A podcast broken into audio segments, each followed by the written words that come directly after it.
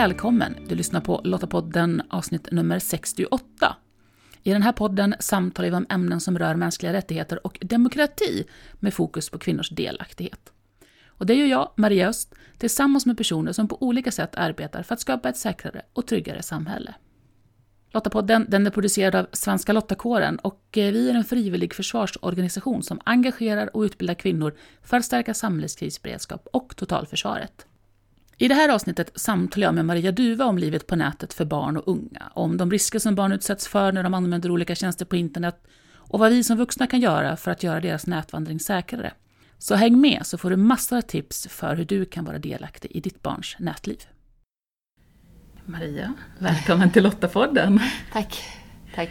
Kan inte du bara börja med att berätta lite, vem är du? Ja, vem är jag? Det är ju sjukt svårt att svara på. Men eh, om man tittar på mig som person så är jag väl en eh, 45-årig kvinna mitt i livet. Så är det väl, tror jag.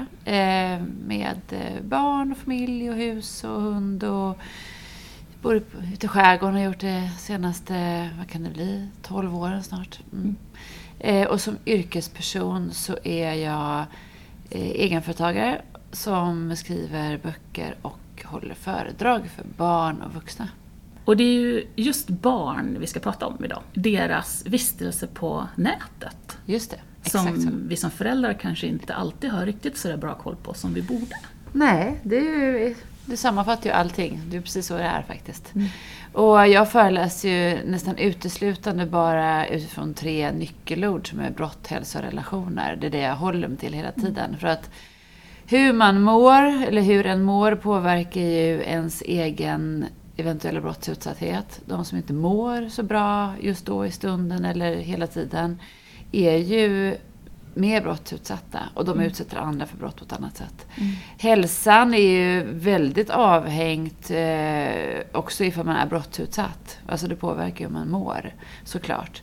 Och sen är det så att våra skärmar påverkar vår hälsa och det börjar bli allt mer dokumenterat. Mm. Förut har man ju fått höra att man är alarmistisk om man pratar om det här. Om man mm. är teknikfientlig, om man är bakåtsträvande, om man är moralist, om man håller på med det här. Men studier visar ju allt mer att vår hälsa Eh, och vår hjärna kanske inte är särskilt eh, redo helt enkelt för den här digitaliserade mm. världen vi lever i. Mm. Och relationer. Relationer kan ju vara superhärliga och asmysiga såklart, men kan också ändras. Relationer till andra som kan bli ganska påtagligt för man är med eller inte med. Ifall du ser på Snapchat-kartan vart alla andra är och du mm. själv inte är med för alla andra sa att de inte skulle göra någonting. Det blir mm. rätt jobbigt. Men det som det viktigaste som barn, jag tycker barn har en rätt till, en given rätt till. Det är en trygg relation till någon vuxen mm. som de kan vända sig till ifall det händer någonting i deras mm. liv på nätet. Mm. Och vad är det de kan råka ut för då? Allt. Allt kan jag säga. Alltså, det går ju inte att säga heller riktigt vad... För att alltså, alla individer är väldigt olika. Mm. Det viktigaste man kan göra egentligen, tycker jag själv, det är ändå att försätta sig i den sitsen och tänka så här. Hur hade jag som tonåring mått ifall nätet hade funnits i mitt liv? Mm. Så. Det brukar många vuxna säga, jag är så tacksam för att det här inte fanns när jag var liten. Nej, så, det där blir också en distansering i sig. Mm. Och det vet ju många barn att vi, vi växte inte upp med det här. De tror ju alltid att jag ska komma som en gammal tant och föreläsa för dem. Och de bara, shit du kan ju alltid låta som en 14-åring. Vad som kan hända om Idag i tingsrätter är du dömd på allt ifrån det som egentligen är civilrättsligt förtal, men som vissa åklagare ändå driver. Alltså det sprids rykten och alltså, folk hängs ut. Så. Mm. Eh, det är väl det vanligaste på nätet. Mm. Det spelar ingen roll vilken ålder eller vilken könsidentitet man har där.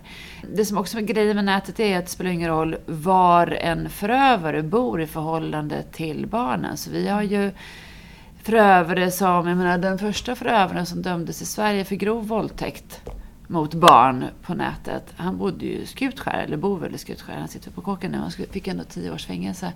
De, alla de flickorna som han utsatte bodde ju i Skottland, Kanada och USA. Mm.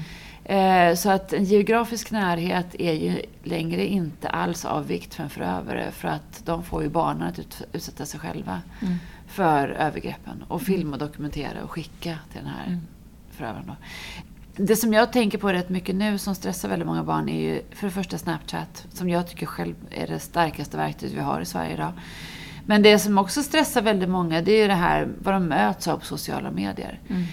Alltså allt ifrån den urtypiska skrytbilden idag för vuxna är ju det här härliga, lite spontana, generösa livet som visas upp där man är så här lite härligt spontan med alla kompisar och bara kommer över, bara vi satt här och grillade hela kvällen. Man visar upp att man inte är så himla välplanerat, det är lite smårörigt men det är så himla härligt allting.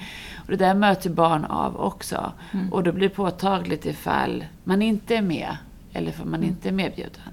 Eh, eller för man inte alls passar in i normen så som den ser ut idag. Det är ju en väldigt smalhetsnorm idag fortfarande i samhället. Mm. Extremt. Fast det finns så många fantastiska kroppsaktivister som gör ett så viktigt jobb. Så är det ändå en smalhetsnorm. Det går inte att komma ifrån. Alltså de, när jag pratar om att vi har bara en enda riktigt stor, tung influencer i Sverige idag. En enda riktigt stor, tung, fantastisk brukar jag säga. Och de tror ju alltid att jag pratar om Bianca Ingrosso mm. eller Therese Lindgren. Alltid. Från mm. årskurs fyra hela vägen upp till och med gymnasiet oavsett könstillhörighet. Mm. Och jag bara, nej det är nog Greta Thunberg. Och så visar jag en bild på Greta Thunberg och alla tror ju att hon är 12 år. Mm. För idag ska kvinnor väldigt tidigt, tjejer väldigt tidigt, se ut på ett visst sätt. Mm. Flickor. Jag brukar träffa flickor i årskurs fyra som jag tänker ifall de delar garderob med sina föräldrar, med sin mamma. De har inte med sig överdragsbyxor till skolan längre från årskurs fyra för det ingår liksom inte i rollen hur man ska vara och se ut. Mm. Barn blir ju tonåringar idag, 11-årsåldern, skulle jag säga. Är flickor mer utsatta än pojkar? Nej, det är nog individer som är utsatta, mm. tror jag. Eh, däremot har det alltid funnits en lite mera, eh, vad ska man säga, en generösare bild och blick på en man. Har det gjort faktiskt. Mm. Eh, än vad det har varit på en kvinna. Jag tänker på att många kvinnor som jag tänker på mig, jag brukar faktiskt jämföra mig själv. Eh, som kvinna har jag en väldigt kort tid där jag duger. Mm. Jag, är, jag har korta år på mig där jag fortfarande har en trovärdighet. Jag får inte vara för gammal, jag får inte vara för trött, jag får inte vara för sliten, jag får inte vara det. Medan om jag tittar på min kollega, jag på att säga, men det menar jag inte, men i alla fall den kriminologen som alla andra känner till, Leif GW Persson. Jag tänker att som kvinna att sitta och också inte överhuvudtaget ens som jag säger, försöka vara tyst om ett alkoholmissbruk. Eller att man inte är så piffig. Mm. Jag menar, man kommer inte undan med det som mm. kvinna. Mm. Alltså nålsögat är så litet som mm. kvinna och som tjej. Mm. Även om jag verkligen hyllar sociala medier och kommer till att det finns alternativa vägar att gå och kroppsaktivister. Men ändå, det kan jag säga det att det där ser inte barn, tror inte jag, på samma mm. sätt. Så någonstans är det, det här, den här dubbla sidan, att å ena sidan så gör det att individer, tänker jag, som kanske inte riktigt passar in i det som vi anser vara norm, faktiskt mm. kan hitta likasinnade. Absolut, där sätter du fantastiskt ja. ord på det. Och så finns det ändå den mörka sidan, ja. där det å andra sidan då också kan blir väldigt smalt. Blir väldigt smalt ja, och ja. väldigt utsatt just ja. för att så många mer kanske ser det. Jag tänker på när jag växte upp, men när jag växte upp på 70-talet på landsbygden i Sverige, en pytteliten by. Du hade inte så många val där. Det var mm. fotbollskille eller hästtjej. Och idag så kanske man växer upp där, men man härdar ut på ett mm. annat sätt. För att jag har en plan och det finns mm. gelikar som jag har träffat i Tasmanien. Mm. Som också är veganer och gillar K-pop. Mm. Ja, men du fattar. Hela mm. världen blir så mm. liten när du har den i din telefon. Men ändå, jag, jag är lite sådär, men killar, de tänker att killar är utsatta. Ja, absolut. Om vi tittar på det här med grooming och nakenbilder så är ju tendensen att killar är ännu tystare om det, för det är dubbelskam med det. Mm. Så killar blir utsatta på, på så olika sätt också. Det här med att en kille skickar nakenbilder för att det är oftast män som är förövare. Skulle tillfredsställa sin egen sexualitet är inte lika vanligt. Utan killar kan bli utsatta av andra killar som hotar att sprida bilden och vill att de här killarna då, som har skickat nakenbilder på sig själva, ska göra vissa tjänster istället. Mm. Mm. Tjejer blir mer utsatta utifrån en förövares egen sexuella tillfredsställelse. Okay. Som de också sen kan använda för att dela bland gelikar och eh, dela i sina nätverk och stiga i graderna. Och, ja. och vad kan vi som vuxna då göra för att stärka barnen? Att de ska känna sig starka? Bra, bra fråga. Jättebra fråga faktiskt. Just att stärka barn är ju faktiskt oftast bättre rustade. Mm. Men hur får man ett starkt mm. barn? Utan jag tror att det handlar rätt mycket om att man känner att man är uppskattad mm. som barn. Att man liksom känner att jag har ett värde. Och inte bara för att jag är söt. Utan för att jag är, eh, är värdefull för mina föräldrar. De tycker om att vara med mig, de gillar att hänga med mig. Jag har någonting att tillföra. Mm. Starka barn är ju rustade för rätt många kluriga situationer i livet i övrigt. Men jag tror att det behövs ännu mer på nätet. Mm. Så det är en väldigt bra fråga. Starka barn är ju det alla egentligen tänker att det borde vara självklart att alla vill ha. Men man jobbar inte så mycket mm. på det här med att stärka barn. Jag, jag brukar själv göra en utmaning att jag aldrig under en hel veckas tid ska kommentera mina barns utseende överhuvudtaget. Aldrig kläder eller, jag kan ju säga så här, ta av dig tröjan för den är smutsig. Du vet så. Mm. Eh, men jag kanske inte ska, den här veckan försöker jag hylla andra sidor hos mina barn och lyfta andra sidor hos mina barn. Istället för att kommentera vad fin du är, vad gullig du är, vad söt du är, vad snygg du är, sådana saker. Och vad duktig du är, för det mm. ordet, mm. det säger jag nästan faktiskt. Det är så här bannlyst i min, i min vokabulär. Det är några ord som jag inte får säga. Då får jag en elchock när jag säger dem. Mm. Men starka barn såklart, och det tror jag man får också i samtal där man låter barnen bli hörda. För att de är ju experterna på sitt liv på nätet, men mm. vi har ju mycket att tillföra såklart. Vill vi lära oss någonting om nätet så ska vi fråga de som använder det. Kan inte vi det här med stories, eller som jag vet inte väl du kan det med spökläge på Snapchat-kartan. Jag menar, du har ju experten bredvid dig. Mm. Låt dem mm. visa och lära dig. Eh, jag tror heller inte riktigt att man kanske måste, det finns det de som säger att man måste ladda ner alla appar. Jag vet inte om man riktigt behöver göra det heller. Men det är en oerhört lång väg för barn att vandra om de ska börja med att försöka förklara vad en smartphone är. Mm. När de själva har blivit utsatta för någonting på nätet. Mm. Eh, och sen är det en klassiker som är min klassiska sägning som jag funderar på att tatuera in. Att barn pratar med oss om det som vi pratar med dem om. Mm. Pratar vi inte om eh, sociala medier, porr, påverkan, spel, sova med telefon, vakna mitt i natten, vara igång på Snapchat. Pratar vi inte om det överhuvudtaget så pratar inte barn med oss om det. Mm. Så är det faktiskt. Och det är givet och det mm. nickar ju alla på alltid, precis som du gör nu. Mm. Men det, sen är det där att man också som vuxen ska ta snacket. Och det gör inte många. Mm. Vad tror du som gör att vi inte gör det? Jag vet inte, men eh, nu ska jag åka till Hallsberg idag och jag vet ju att imorgon kväll mellan 6 och 8 så kommer det vara 20% max av föräldrarna till eleverna som jag träffat dagtid. Jag träffar eleverna från 3 till 9 Det kommer komma 20% av föräldrarna max. Jag vet inte varför inte föräldrar riktigt eh, tar tag i det här. Eh, men så länge vi inte gör det så får ju barn hantera det själva. Mm. Jag tror att det är också rätt svårt för många föräldrar för att man vill inte riktigt visa hur långt man har släppt det här. Man vill inte visa kanske på sin egen okunskap. Mm. Man kanske är, är glad så länge att det händer någonting. Mm. Så kan man väl säga. Mm. Men ser du att barn hjälper varandra? Oh ja, det är det de gör. Mm. Och det de vet, det vet de just kanske för att en kompis har berättat det för dem. Mm. Eller att de har eh, hört att någon annan kompis syskon eller någonting. Mm. Eller framförallt, som jag verkligen tycker är uppsida med sociala medier och nyheter, det är att barn kan läsa och höra om vad som andra barn blivit utsatta för. Mm.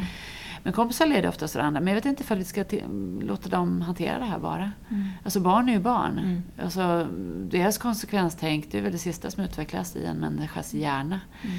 Och det är väl inte klart förrän över 20, vare sig man är man eller kvinna, kropp, hjärna. Jag vet inte om jag tycker att barn ska hantera alla de här frågorna själva. De är asbra på det, men när det kommer till utsatthet och sådana saker, då måste de nog ha en vuxen bredvid sig. Mm. Hur man justerar inställningar kanske de klarar av att sköta själva. Mm. men eh, ja, vuxennärvaro mm. som tar samtalen. Ja, och jag tänker att det handlar ju någonstans om att forma barns förståelse för vad, vad som är okej. Mm. Vad, vad man kan säga nej till och vad man ska säga nej till. Men där har ju inte alla vuxna fattat heller. Nej. nej. Skulle vi titta på majoriteten av allt hat, mm. alltså absoluta majoriteten av hatet på nätet. Skulle man skumma igenom Flashback och jämföra det med hur Snapchat ser ut mm. bland barn så är nog Flashback bra mycket värre. Mm. Eh, och det är vuxna som skriver där. Så att majoriteten av hatet på nätet tror jag är eh, formulerat av vuxna. Mm. Och barn gör som vi gör, inte som vi säger. Jag tycker vi skulle börja, börja med att bete oss själva först, mm. innan vi kräver det av barn. Sitter vi vuxna i soffan hemma och bara klagar och klagar och klagar på hur alla andra ser ut, eller hur de sjunger, eller hur de dansar på Let's Dance, eller allt. Vi bara rackar ner och rackar ner. Helt öppet, utan något filter. Det är klart att barn beter sig på samma sätt. Självklart. Ja. Så stå upp för ett mer positiv och och eh, mer relationsskapande vuxen... Eh... Ta varandra i försvar tycker jag. Mm. Och jag också som jag, jag, jag, tycker själv, jag känner faktiskt lite det i mig själv också ibland, att det känns som att jag tror att jag har någon slags eh, kvot med hjärtan jag får använda varje dag, likes. Det är ju inte så, jag har ju hur många som helst. Mm. Och det blir som någon slags märkligt att man inte likar så mycket som, jag vet inte vad det är, man scrollar bara, man kommer in i så här, scrollar förbi liksom. Mm.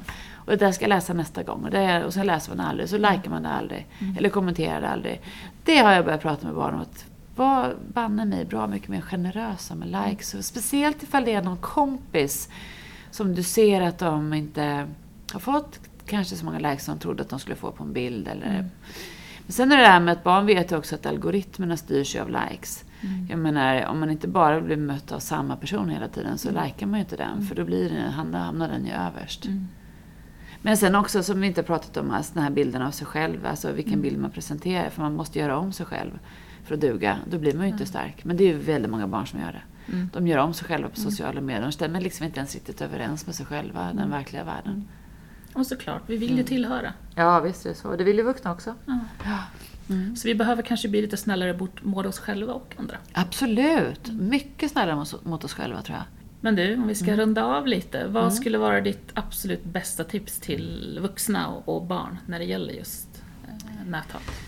Ja, alltså det, det står och faller med att man måste vårda sin relation. Och det är många vuxna som blir rätt oroliga när det kommer till tonårstiden. För att tonåren drar sig undan. Liksom tonåringen i familjen kanske låser in sig på sitt rum och vill vara mer i fred. Men då kanske man måste anstränga sig själv på ett annat sätt och vara delaktig och skapa goda relationer till sitt barn. För alltså, en del familjer säger så här att min son han säger aldrig någonting. Jag försöker, jag försöker, jag pratar och jag pratar, jag lägger fram artiklar, köper böcker, jag gör allting. Ja, men då kanske inte din son behöver prata med dig. Det viktigaste för ett barn är ju att veta att om det händer någonting. Mm. Och en del ungar är ju så trötta på sina föräldrar. Så jag tänker på min dotter, hon är 12 år. Och då satt vi och lyssnade på Nyhetsmorgon i morse och så pratade vi både om det här Sri Lanka-grejen och massa sådana grejer som är sjukt jobbiga. Och då sa jag till henne så här att du vet väl älskling att om du funderar över någonting så kan du prata med mig om precis allting. Och jag tror att det är jäkligt viktigt att verkligen, verkligen också svara då när de ställer den där frågan. Mm. Det kan vara jätteobekväm och kanske i fel stund. Men att man då levererar också mm. när man har lovat dem att de alltid kan komma och mm. prata. Då måste man leverera. För jag tror många barn har provat lite där och kanske tar de här tuffa samtalen. Och sen säger föräldrar, men det där är väl ingenting. Det där, du vet, du bryr dig inte om det där och sådana saker. Det säger många barn när jag frågar dem om hur föräldrar hanteras. Ibland så man kommer och säger att alla andra får så mycket likes, jag får ingenting. Men du är så fin ändå, det ska du veta. Vi tycker så mycket om dig och mm. det där är bara på låtsas. Och sådana kommentarer hjälper ju ingenting. Och när jag frågar barn då, känns det bättre när föräldrarna säger sådär? De bara, eh, nej verkligen inte. Det är som att de inte tar det på allvar. Mm. Och det är ju ganska surt då. Vi säger mm. först att de kan prata om allt och sen kan de inte det. Mm. Så att jag, skärpning tycker jag bland oss vuxna på de här relationsskapande bitarna och samtalen. Vi ska ta alla samtal. Mm. måste vi göra. Om inte vi pratar sex med våra barn då kanske de pratar sex med någon annan på nätet som gärna pratar sex med barn. Eller de kanske söker sig till porren som eh, sexualkunskap. Och vad är det de får se då? Mm. Eller hur? Framför de goda samtalen helt enkelt. Verkligen. Tack så jättemycket Maria för att du var med oss. Tack snälla. Maria berättade ju att hon föreläser utifrån tre nyckelord. Brott, hälsa och relationer. Och de här påverkar ju varandra. Och just våra relationer, både med andra men också med oss själva, det är något som jag ofta funderar över. Alltså hur våra relationer påverkar oss och hur vi påverkar andra. Och visst kan du säkert känna igen dig i en situation där du kände att du inte fick vara med och vad det väckte för känslor i dig.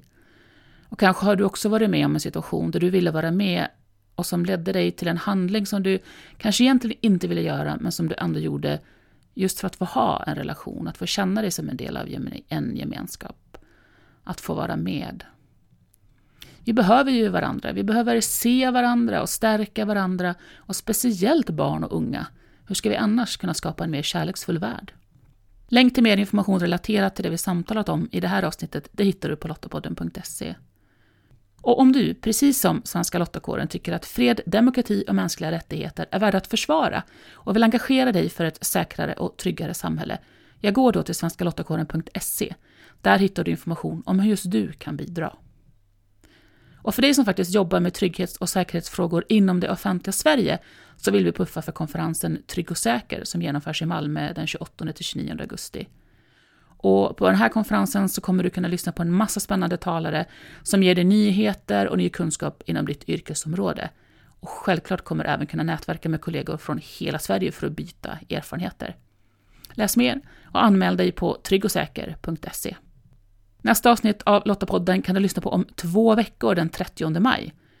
Och då får du möta Erika Forsberg som är lektor vid institutionen för freds och konfliktforskning vid Uppsala universitet. En anledning att det här är intressant att titta på tror jag är att forskning de senaste 15 åren ungefär, så ganska nyligen, har visat att det finns ett sådant oerhört stark, eh, starkt samband mellan ojämställdhet och politiskt våld i olika former. Så att länder som har mer sämre jämställdhet helt enkelt, eller mer ojämställda, mm. är betydligt mer konfliktbenägna, har mer eh, både eh, inbördeskrig och dispyter med grannländer, har också mer eh, brott mot mänskliga rättigheter mot den egna befolkningen. Medan då det omvända, att eh, jämställda samhällen har eh, betydligt mindre konfliktbenägna. Det här är ett väldigt starkt statistiskt samband. Eftersom det är statistiskt samband så innebär det också att det är den generella trenden. Det är inte så att alla ojämställda länder har konflikt eller att alla jämställda länder inte har konflikt. Så för att säkerställa att du inte missar nästa avsnitt, prenumerera gärna på Lottapodden på Apple Podcast, Podbean eller lyssna på oss på Spotify. Och om du gillar Lottapodden, berätta gärna för andra om den. Och vi blir jätteglada om du lämnar oss en recension på iTunes så att fler hittar oss. Och tack för att du lyssnar. Hej så länge!